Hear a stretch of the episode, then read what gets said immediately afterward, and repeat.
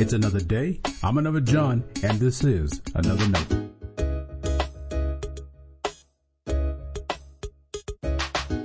Today's edition of Another Note is titled, Don't Blame the Pandemic. Our scripture reference today is Hebrews chapter 2 verses 1 through 4. As always, may the Lord add his blessing to the reading and hearing of his holy word.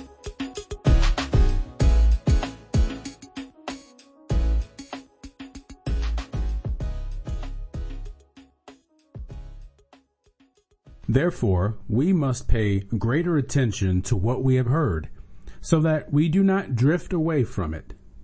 For if the message declared through angels was valid, and every transgression or disobedience received a just penalty, how can we escape if we neglect so great a salvation?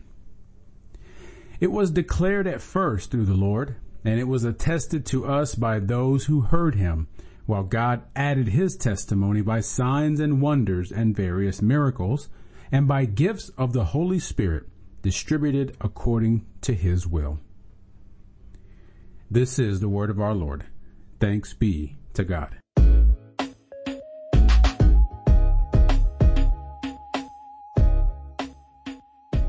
Before 2020, I had canceled a worship gathering one time we lived in Irving.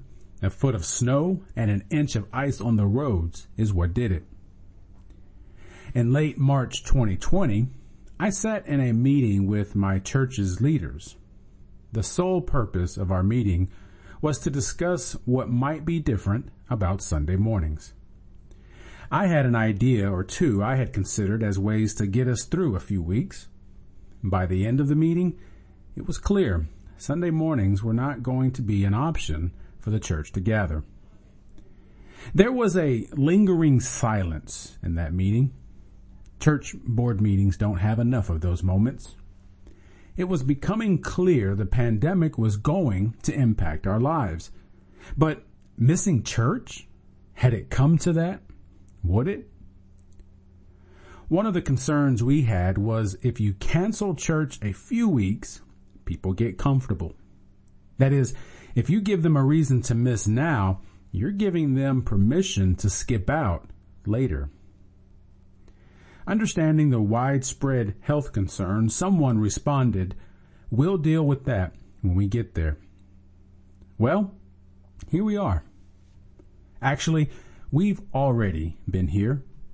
This is the kind of conversation church leadership needs to have all the time. As the quarantine months passed, the Barna Group shared the results of a recent study. It said that one in five churches expected to close as a direct result of the pandemic. That was a financial reality. People did stop going to church. They stopped giving too. Another study indicated that only one in three Christians is, quote, still and only attending their pre-COVID church, end quote.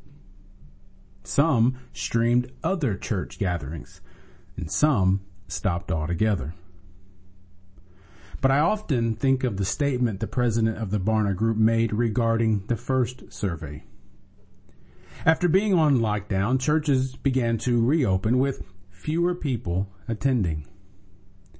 David Kinnaman said of these churches, they're recognizing that the relationships that they thought were much deeper with people were actually not as deep as they expected.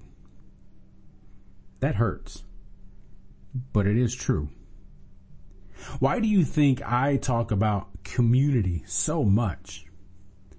We need each other to work out our salvation in fear and trembling.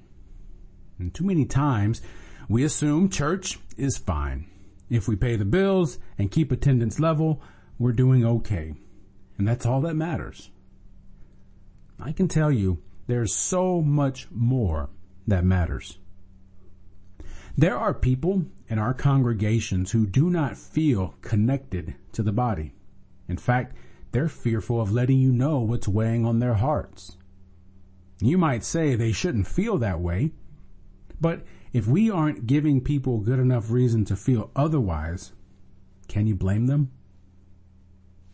And part of the consequence of that disconnection is neglect of our salvation. We don't mean for that to happen, of course, but it is happening. The pandemic only intensified the effects. Let's learn more about what it means to walk in faith with the body of Christ. Don't use the church as your spiritual caterer.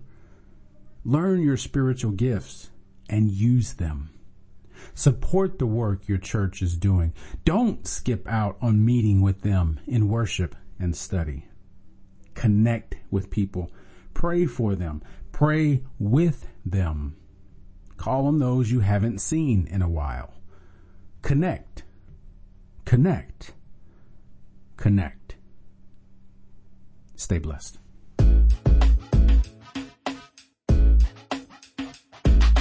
Thanks for always supporting Another Note. This is our daily devotional. I'll keep writing and recording as long as you keep listening and we you ever find another note on iTunes or anywhere else podcasts are available, make sure to leave a review so others can join us. And the easiest way to connect with me is online at anotherjohn.com. God be with you.